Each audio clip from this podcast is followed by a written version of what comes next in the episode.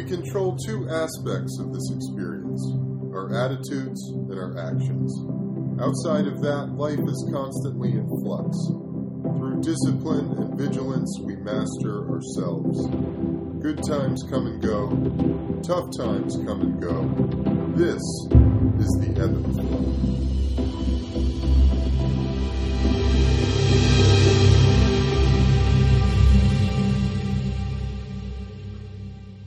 Hey, everybody. Welcome to the Eben Flow podcast. I'm your host, Eben Britton. I hope you guys are staying positive, staying in the gratitude, and uh, doing the best you can to stay sane in this crazy time we find ourselves in. I have an excellent guest today. I'm very excited about bringing her in to have a great conversation. She is an ICU nurse and a mom from Central Illinois. Rita Rogers, welcome to the podcast. Thank you so much. Hey, thanks for having me. Excited to talk to you. Absolutely. So there's a lot going on, obviously, and there's a lot of fear, and we've sort of found ourselves in uh, the momentum of a narrative that doesn't really totally make sense to me. And I'm sure that there's a lot of people out there who are struggling with understanding what's going on. And so I was really excited to get you on here to just talk about I, I really I want to hit some facts first about sort of what's going on on the front lines of this thing. And then, you know, and then we can sort of expand upon sort of your ideas about you know where we're at and where we can go from here. So I'd love to take it let you take it from here uh, tell us about your experience as an ICU nurse um, in Illinois. Yeah, so um, in Illinois, in central Illinois specifically, we have not had a surge. I can say that much. Uh, in the beginning, I would say I was cautious about the shutdown. I was kind of questioning the very first day our governor shut down the state. I was kind of questioning, you know, is this really necessary? And then I went to work and realized, you know, we don't have all the PPE we need. We weren't stocked up with that like we should have been. It's stuff we use all the time. It's not just things we use during COVID or, you know, a pandemic. It's things we use all the time for flu and other um, patients we would put on isolation. Hmm. Uh, we weren't prepared for a surge. The things that we were talking about in the hospital were uh, sort of extreme, I would say we you know compiled how many vents we have for patients. We talked about you know doubling up patient rooms in our icus we have a 40 beds for adult icu in our hospital. And we were talking about doubling up beds to make 80 beds and then opening another unit for icu so we were talking about all these things creating specific charting for a emergency situation where we wouldn't even chart on everything we normally do. So then i kind of backed up and was like okay maybe this uh, social distancing and um, isolation for a time being is a good thing so that we can get kind of footing and be prepared for our situation. And then it got extended and extended and extended. And meanwhile, we sat there kind of waiting. We're kind of like, okay, maybe it'll come next week. Maybe the surge will come next week. Maybe it'll come next week. And it didn't come. And in fact, we were low. Our census was low. Typically in our ICU, we are very full. I work in a cardiovascular ICU, so we take a lot of open heart um, vascular surgery patients, and we had stopped doing elective surgeries. And so our census was low. We hmm. were also taking COVIDs too. Both of our units were taking, you know, COVID patients. We had some, but we didn't have the surge that they talked about. And actually, I was calling off nurses every shift because we were low census. Hmm. And that kind of brings us to today. So So throughout this, so you did get some patients come in, some COVID yes. positive people came through. Yeah, we had some COVID positive patients. And in fact, at one point, we had more nurses and uh, techs, healthcare workers in our hospital that had tested positive than patients we had been care that we were caring for in the hospital. So interesting. And so, what did you, with those people who came in and tested positive for COVID, what what were their symptoms? How were they doing? Like what was the sort of progression and how were they doing now? Did you see you know yeah so etc i i feel like i can't speak broadly because i didn't take care of enough of them. You know where some people you know may have taken care of a huge number of patients you know there weren't enough of them to get a really good picture on the typical you know covid patient but i will say of the ones that came through the icu um, that I personally saw, there was no one that was someone who was walking around healthy. They all had comorbidities or um, other medical problems that they were dealing with. We had patients that didn't get intubated that came to the ICU for care for a little while because they were kind of touch and go, but they didn't get intubated, got better, and moved out and went home. We had patients that stayed intubated for a very long time. Um, and didn't do super well, but some got better, some didn't.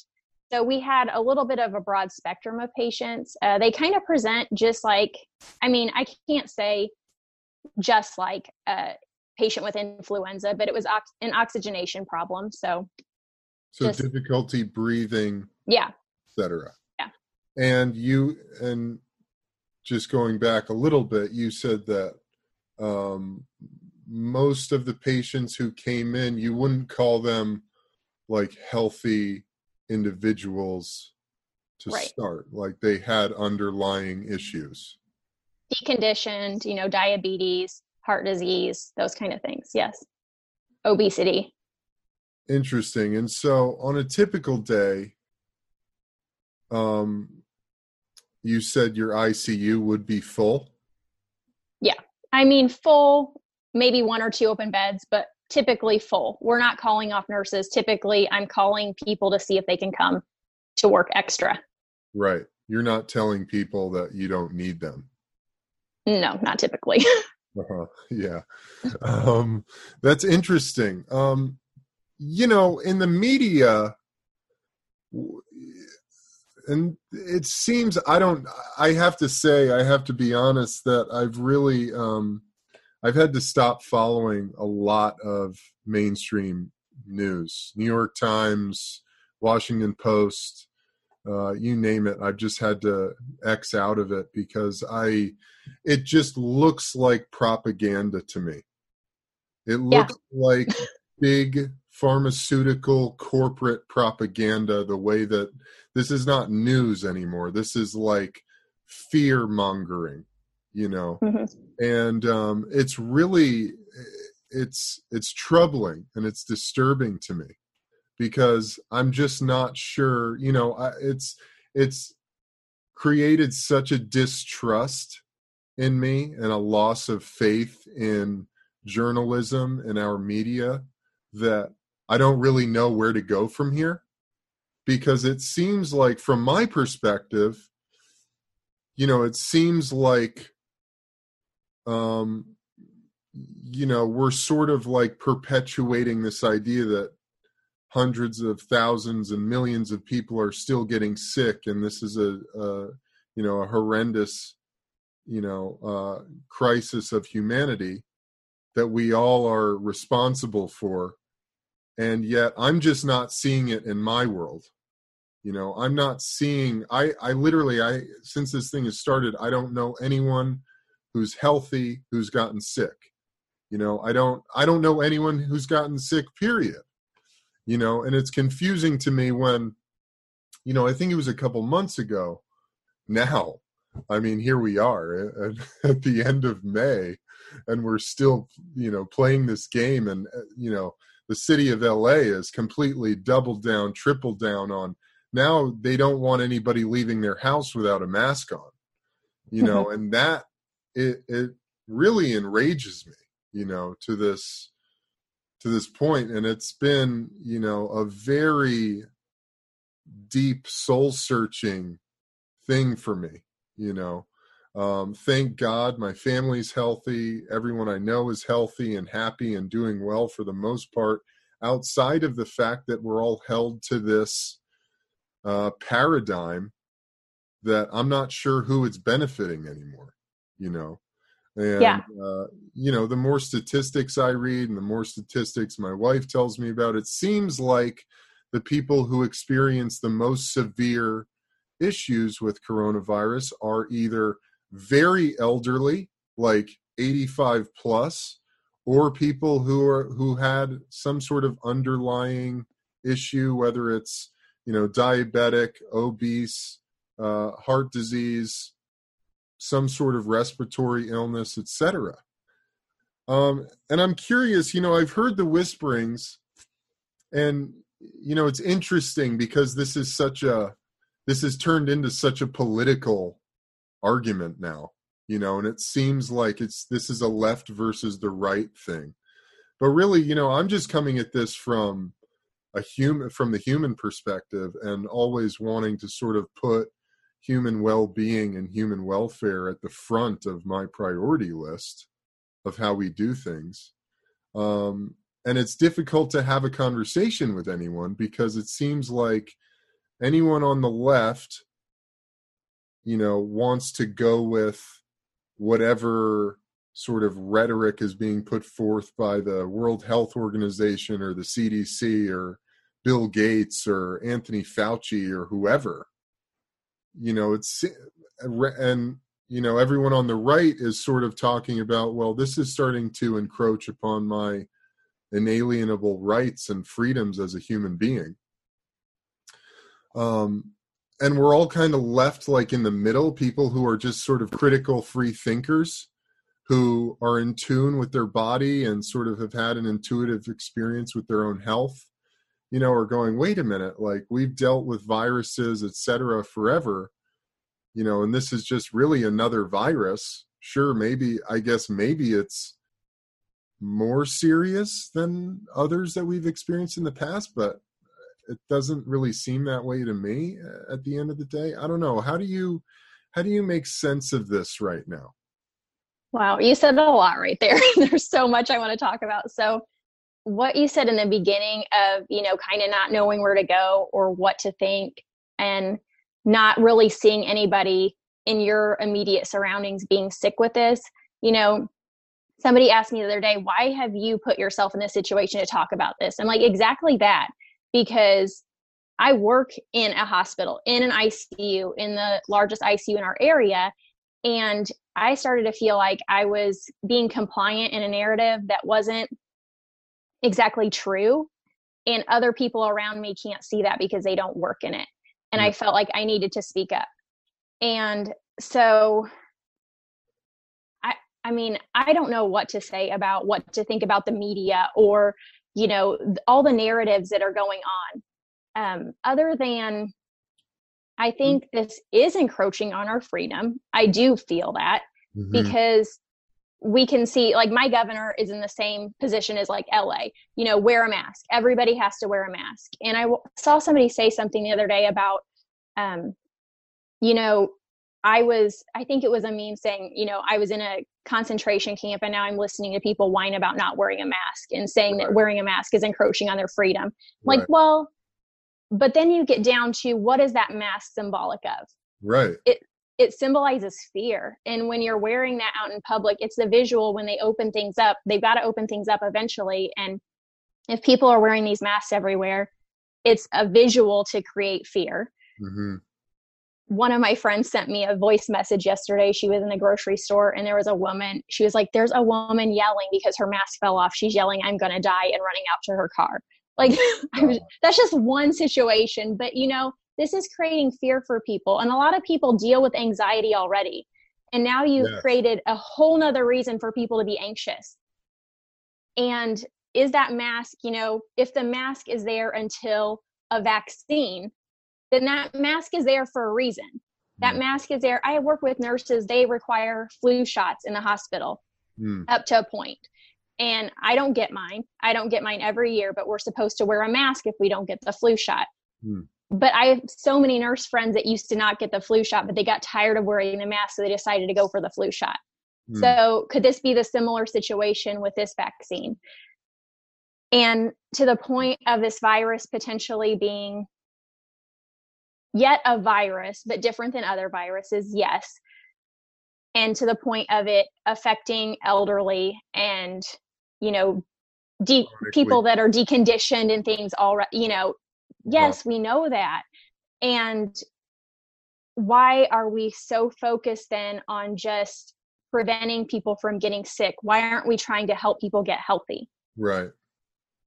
Yeah, absolutely. That um, kind of I don't know. That was a lot, but No, no, I know. no, cover the things you were talking about. You.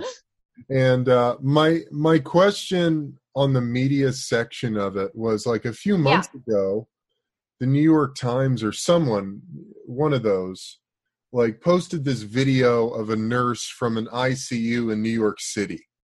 And she's just like, you know, we're overrun with sick. They've pulled in a trailer where they're putting all the dead bodies. And I'm just like, how prevalent is that? That's one hospital in New York City, which obviously, you know, New York has been hit maybe the maybe the hardest and not surprisingly because it's so densely populated yeah. in such a small area so that makes sense to me but is is the overarching uh you know truth that every hospital in america is overrun with sick and dying people you know and clearly it doesn't seem to be the case you know no i think we have to look around us and that's what i keep telling people you have to look around you Mm. We don't live in New York. And someone commented on one of my posts a while back, well, look at you in the country, you know, and we're in here in New York, fearful and, you know, kind of like digging into me about it. I'm like, that's my exact point. I'm not in New York. So why am I made to act like I'm in New York City? Right. Why do I have to wear a mask and social distance? Heck, I'm already social distanced out here. Um, you know? so the that New York Times article you're talking about, yes, when they posted that, I was immediately just like, what in the world? So they showed a box truck, a refrigerator truck with bodies on it and body bags. And I I sat there and I counted and I think there were 12 on there. Mm. And so I was thinking New York City, 12 bodies. That mm. sad. It's absolutely sad. Death is sure. sad. It is hard. It is something we all have to deal with. The price of living is death. I mean, everyone's going to go through it. But I was looking at that like New York City, that's, you know, to anybody who doesn't work in the healthcare, doesn't, you know, deal with death on a regular basis, they're going to see that and it's going to be a shocking, fear inciting image, right? Mm-hmm. And so I was talking to some of my nurse friends at work about it, and we were talking about times when our morgue has been full Hmm. you know, and we've had to get patients out because our morgue has been full. There are times, not necessarily pandemic, just things happen where more people die in one day. And I'm not saying that New York isn't overrun or that there weren't a lot of patients. I don't personally know their situation because I haven't seen it with my eyes. Hmm. But I can say that image didn't really stir much up in me other than, holy cow, people are going to see this. And it's going to make them so scared. But to me, I was kind of questioning it like, why they put that out there and why haven't we seen any more images like that since that one that was put out there? Right. So. Why, why aren't we seeing eh, that's what i'm saying you know and i and like i said i can't really speak to it now because i've had to discontinue my my viewing and how much exposure I have to mainstream media because it's just such fear propaganda. Um, but so, but it seems like this is all really slowed down. You know, this is all like the story about it has really slowed down, other than we need to keep wearing masks, we need to keep social distancing.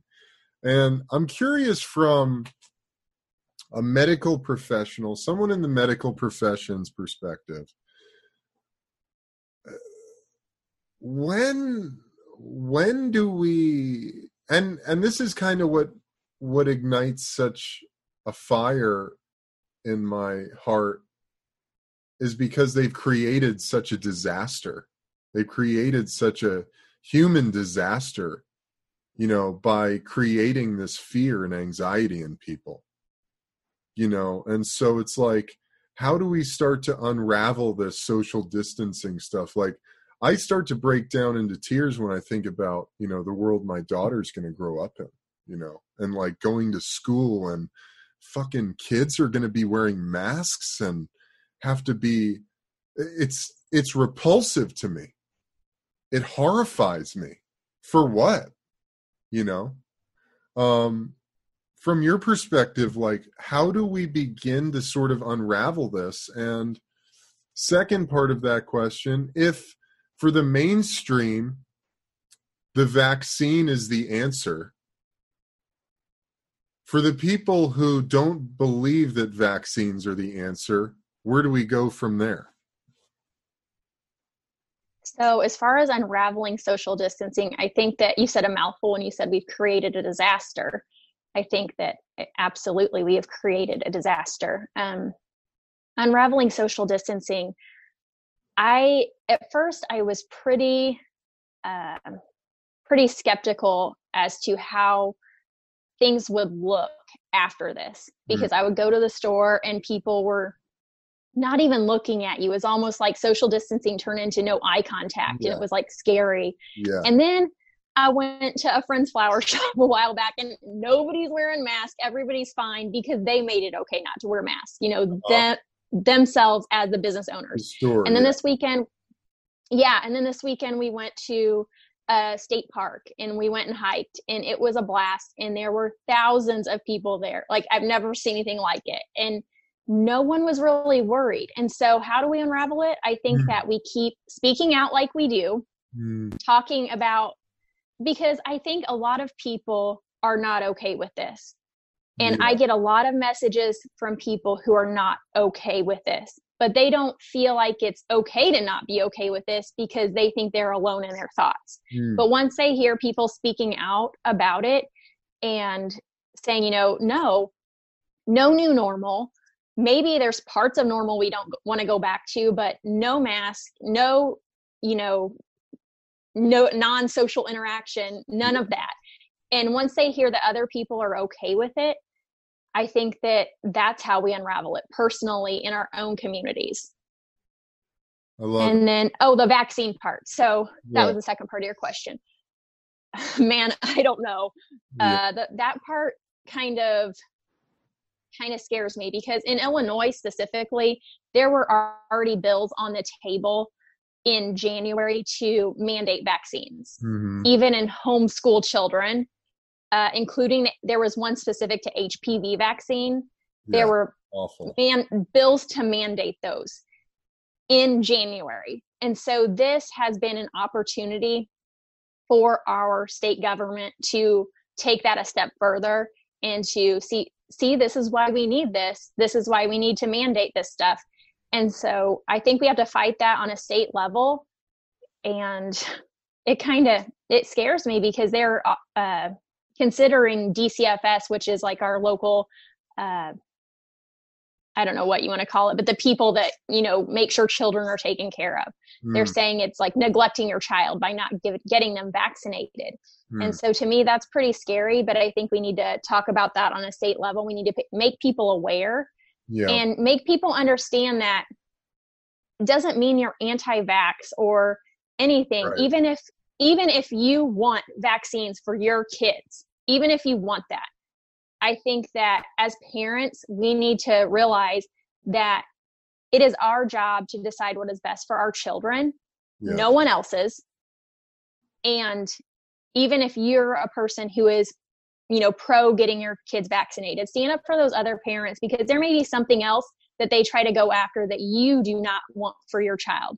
And it may not be vaccines, it may be something else. But once they start to take control of how you raise your child, they can take that control in any aspect. It doesn't have to be just vaccines.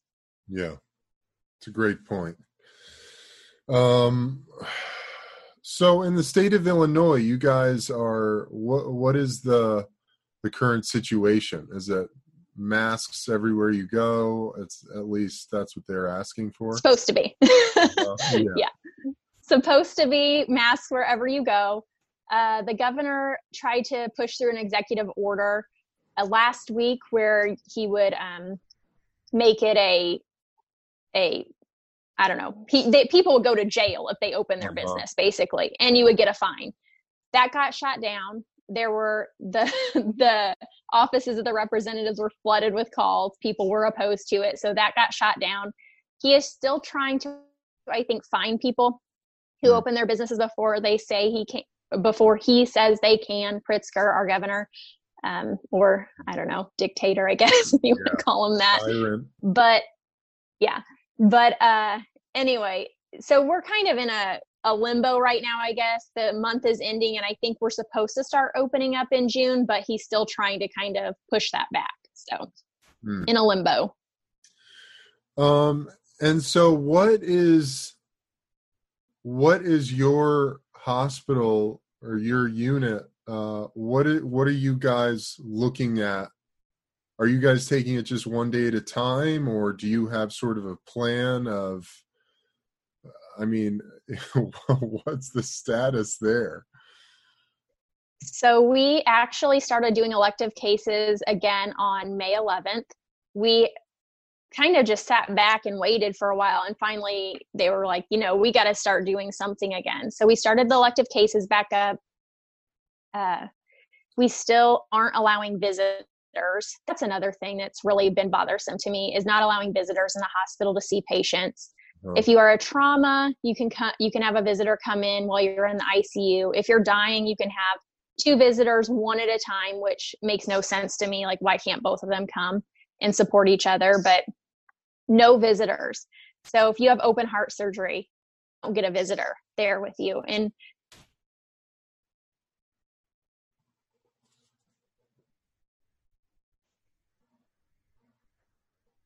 relatively 72 hours before for covid and then quarantine themselves I'm sorry, before their You're- surgeries you broke up for a second. Can you say that part again?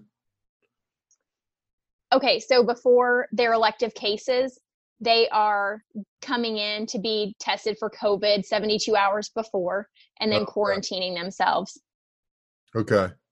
Um so when you guys were when this thing was like starting to simmer and this like coronavirus talk was starting to happen did you guys have like a plan of attack initially or did you get word from someone or how does that work yeah so i think they started meeting maybe a month or two before we had the state shut down Hmm, So they were meeting about it, but we didn't have a pandemic plan in place like a year before this or anything. The pandemic plan started when the pandemic happened. like Pandemic. in, Um, did you start was it like february or I think they started meeting back in maybe January. I'd have to ask for sure, but I, I am pretty sure it was like mid January, which was interesting to me. I kind of felt like as a hospital, wouldn't we think of that before then? But I guess we didn't. Um, but yeah, so they just kind of started handing down protocols and plans for what we would do. Those plans through March changed daily. It was kind of every day, like, oh, I thought this is what we were doing. No, we're doing this now. And plans Hmm. for what we were doing with PPE, how to use PPE, how many times you were supposed to use it, uh, how we were sanitizing it. All those things were kind of evolving for quite some time. Hmm. Um, and so you kept planning for or expecting or gearing up for the surge of cases. Yes. And what's the population where you're at or that the hospital serves? Oh my gosh. Uh, I need like my husband on this one. I'm terrible at Upwards of- population. Upwards of 10,000? Yeah. Oh yeah. Yeah. We serve a 200,000? really. I don't know. Okay. I'll have, to, I'll have to get back to you on that. We serve a large area. We're in central Illinois, so I would say we serve probably. Um, I'll say I work in Champaign County, Okay. and we serve all the surrounding counties as well. There are a lot of um, uh, access hospitals that co- come to our hospital for better, or not better, but more intense Yeah. services if they need them. That makes sense. So, as you guys were preparing, you and like you said, you shut down, so there were no more elective uh, patients coming in, Mhm. so that you could keep it all clear for coronavirus. Yes. Uh, the thought was one, not using ventilators because if we need all the ventilators, you know, patients who are having surgeries go on a vent for a time being. So that was one thought, keeping beds open. And then in general, I think not exposing people if we did get a surge. Okay. So. And then um, were, when you did have patients come in, were ventilators useful? Uh, yeah. I mean, if you can't oxygenate someone with non-invasive means, ventilators always the option.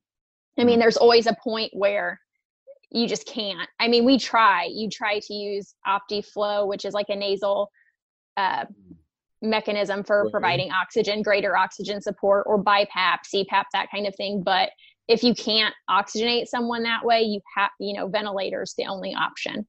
Hmm. Now, have you read some of these stories about how ventilators were causing more damage than they were helping in a lot of these COVID patients? Yeah, absolutely. And I mean, in any situation, in any case, you know, you you want to avoid putting someone on a ventilator if you can. I mean, that's that's kind of drastic measure.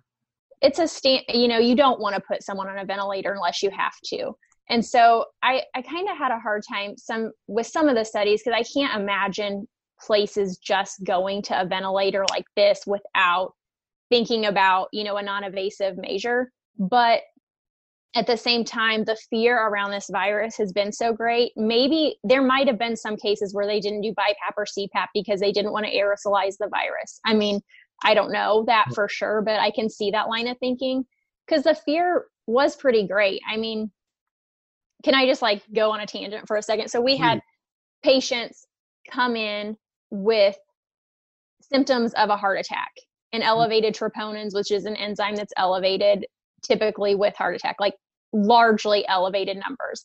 And so these patients had also presented with shortness of breath. And so we had patients that we were certain were having a heart attack, but they didn't go to cath lab which is where you would go if you have a heart attack to get, you know, a stent placed or check out, you know, if your coronary arteries are blocked. They didn't go until after they were ruled out for COVID because they were short of breath. And what if it's COVID? And huh. people were just fearful. And so I knew that that's happening in our hospital. I don't know. These larger areas could have had other things happening. I don't know. That's speculation, but it's just one instance, one thing that I observed happening around the virus. And every week I would go and we'd have another scenario like that. And there were several nurses I work with that were pretty upset about the whole deal. You know, it's not right. So they were upset that the treatment protocol was on hold because of the potential uh, thought that the person could be positive for coronavirus. Yeah, delayed care. Those, delayed care basically people, did those people end up were they actually having heart attacks or were they expressing yeah. So it wasn't that they had coronavirus expressing symptoms of a heart attack. Yeah and it got to the point you know the ed would bring a patient up that was on rule out covid isolation but were also having cardiac symptoms. And we'd be like this person doesn't have covid. Like what the heck are we doing? And like we knew they like one example like a patient got brought up to me that was rule out covid and well he had a cough so we swabbed him. And so i talked to the patient and the patient tells me well i've smoked for 50 years. I've had this cough for 10 years. And i'm like talk to your patient you know? Right. Right. He does you know doesn't have covid. He's a smoker. Oh god. Having a heart attack. Um so. So I'm curious too, in your experience, you know, there's been a lot of another part of the the fear propaganda seems to be this idea that there's all of these like mysterious symptoms that coronavirus creates.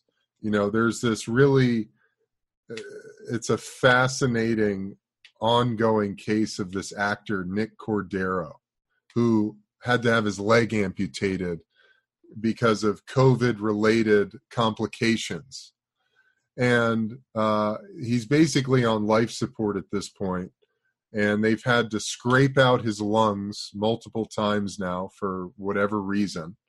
And they're saying and the first two times he went to the hospital this has been like months. This has been like a months long story kind of since the beginning. He's like a broadway actor um et cetera et cetera. He's he's pretty well known. Um and he just descended into this you know horrific state you know his health is just completely dissolved. He's now on life support. He's a pretty young guy. He was one of the sort of like young and healthy covid you know stories um where they literally have talked about his leg had to be amputated because of coronavirus complications. Um and the first two times so he was tested twice and tested negative for coronavirus. The first two tests. And then he was tested a third time and finally tested positive. So I'm curious, just in your experience with this or through your life as sort of a, an observant human uh, turned, you know, medical professional, ICU nurse, is there anything in this to suggest that coronavirus can cause all of these sort of tangential issues? Okay, so first of all, with people who are young and healthy can get COVID, absolutely. Just like people sure. who are young and healthy can get influenza. Sure. It's not common that somebody comes to ICU who is young and healthy with influenza, but it happens. Same with COVID. I mean, same with anything.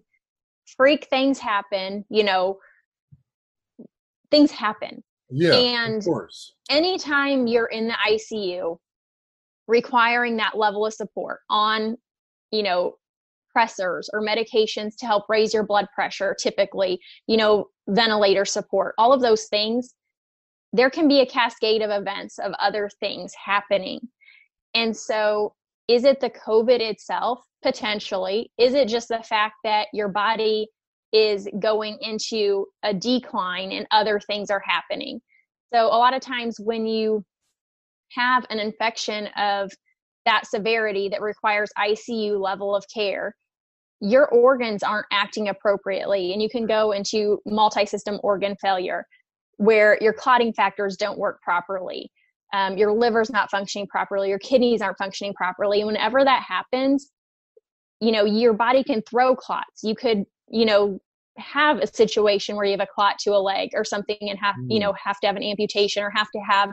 other medication to remove that and so is it covid is it just the cascade of events that happens with an infection of that level i can't say but i can say it's hard i guess the thing that i keep coming back to is perspective as an icu nurse this isn't shocking to me because I work in it. I've worked with sick people for 14 years. But now the general public is exposed to everything that we're exposed to in the ICU because they're seeing it on their TV. Mm. And so it sounds extremely concerning to them. And it is. I mean, absolutely. It's concerning because he's, you know, fighting for his life. Right. But does it happen in other cases with other illnesses? Absolutely people just don't know about it because it's not on the news. Hmm. Interesting. That makes a lot of sense.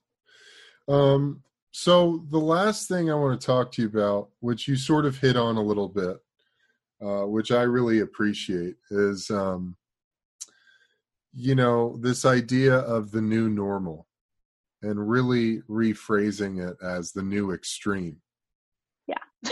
um, and you know, as someone who works in probably the most, you know, volatile medical uh, situation you could find yourselves in, and in, in the intensive care unit, I mean, you're seeing some of the most extreme cases, right, of people who have experienced trauma or are incredibly sick, etc. You're seeing those people, and I'm curious how you know your your philosophy or your outlook on the new normal actually being the new extreme is how that's related to sort of business as usual as an ICU nurse and sort of, you know, what you guys come into contact with and how you deal with that even before coronavirus, you know. Um I'm interested sort of in your your perspective of, you know, how life sort of functions and how you uh handle yourself you know being that you're exposed to some of the you know craziest health situations that you know your your area can see. That's a really deep question. Uh, i would say i've worked in icu for 14 years like, like i said like i said and i think i have grown a little bit. I went from you know the new nurse this is exciting to holy cow this is really scary you know? And i had i've had situations come up where i've taken care of patients that things have happened to them that have caused me some anxiety because i'm like this could happen to me you know? And then i think kind of my faith in the lord is the one thing that i always fall back on. Mm. That's the one thing i always fall back on is just my faith but i guess in general in life, I just have realized, you know, I don't know my backstory at all, if you know it, but I had a brush with cancer when my mm-hmm. daughter was 18 months. And that really changed a lot for me. It made me realize, you know, how I want to live my life.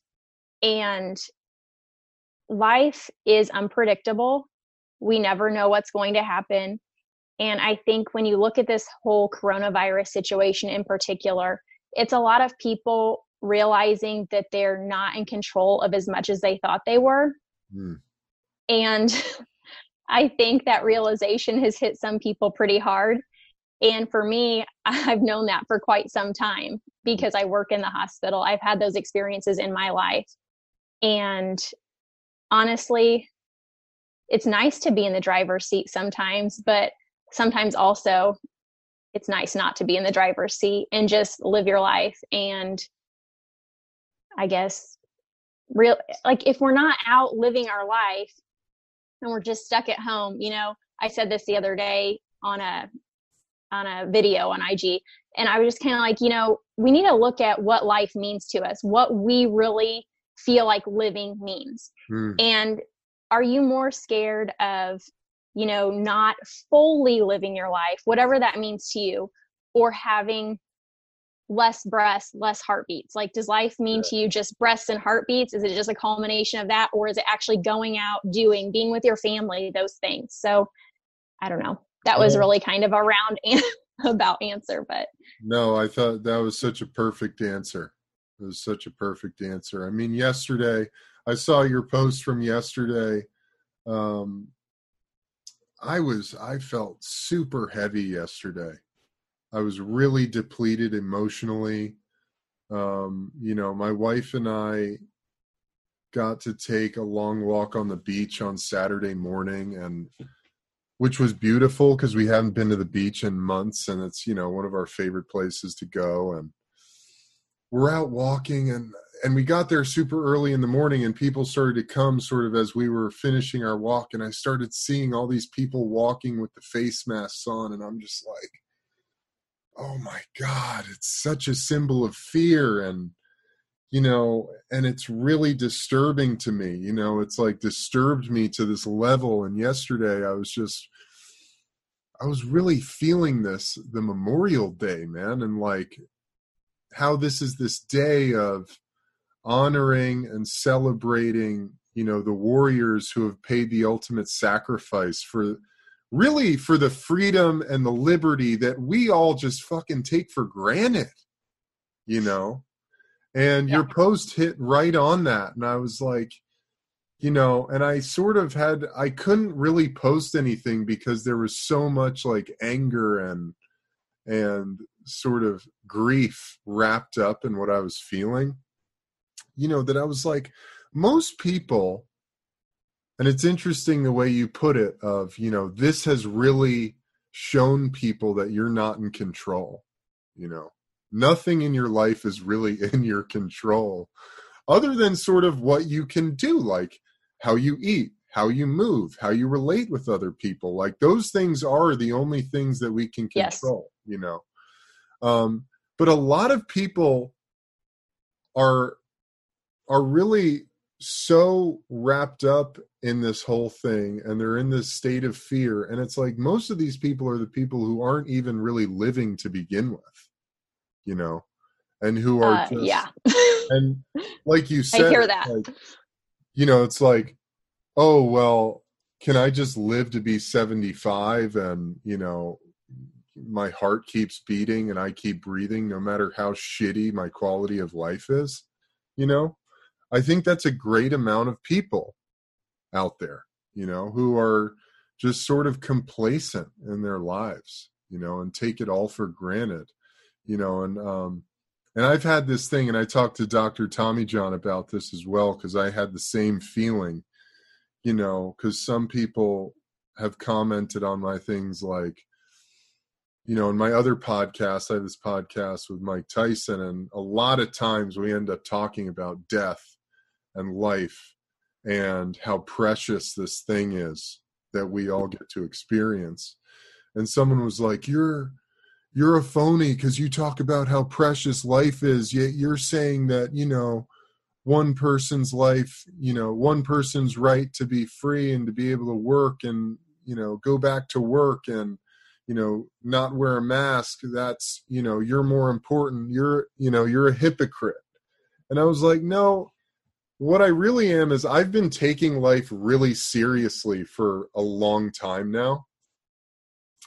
And I'm just trying to express to you how seriously I take life because when something like this comes along that, you know, we start to think, you know, it's sort of this weird paradox, this twisting of the psyche where you think that, you know, obeying your master and wearing a mask and shutting down the economy and isolating yourself in your home, that's taking life seriously because you're taking coronavirus seriously.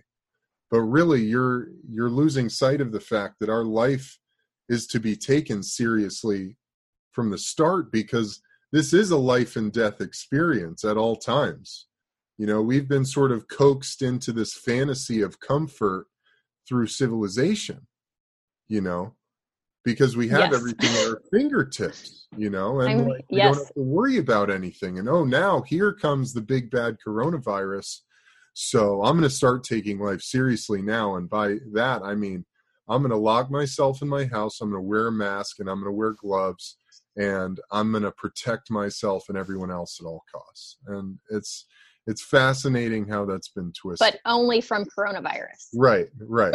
Not from anything else. Yeah. Um, well, I really appreciate your time, Rita, and uh, you know, thanks for hanging in with the technical difficulties. The the powers that be didn't want us to have the convo, but we got it. Yeah, absolutely.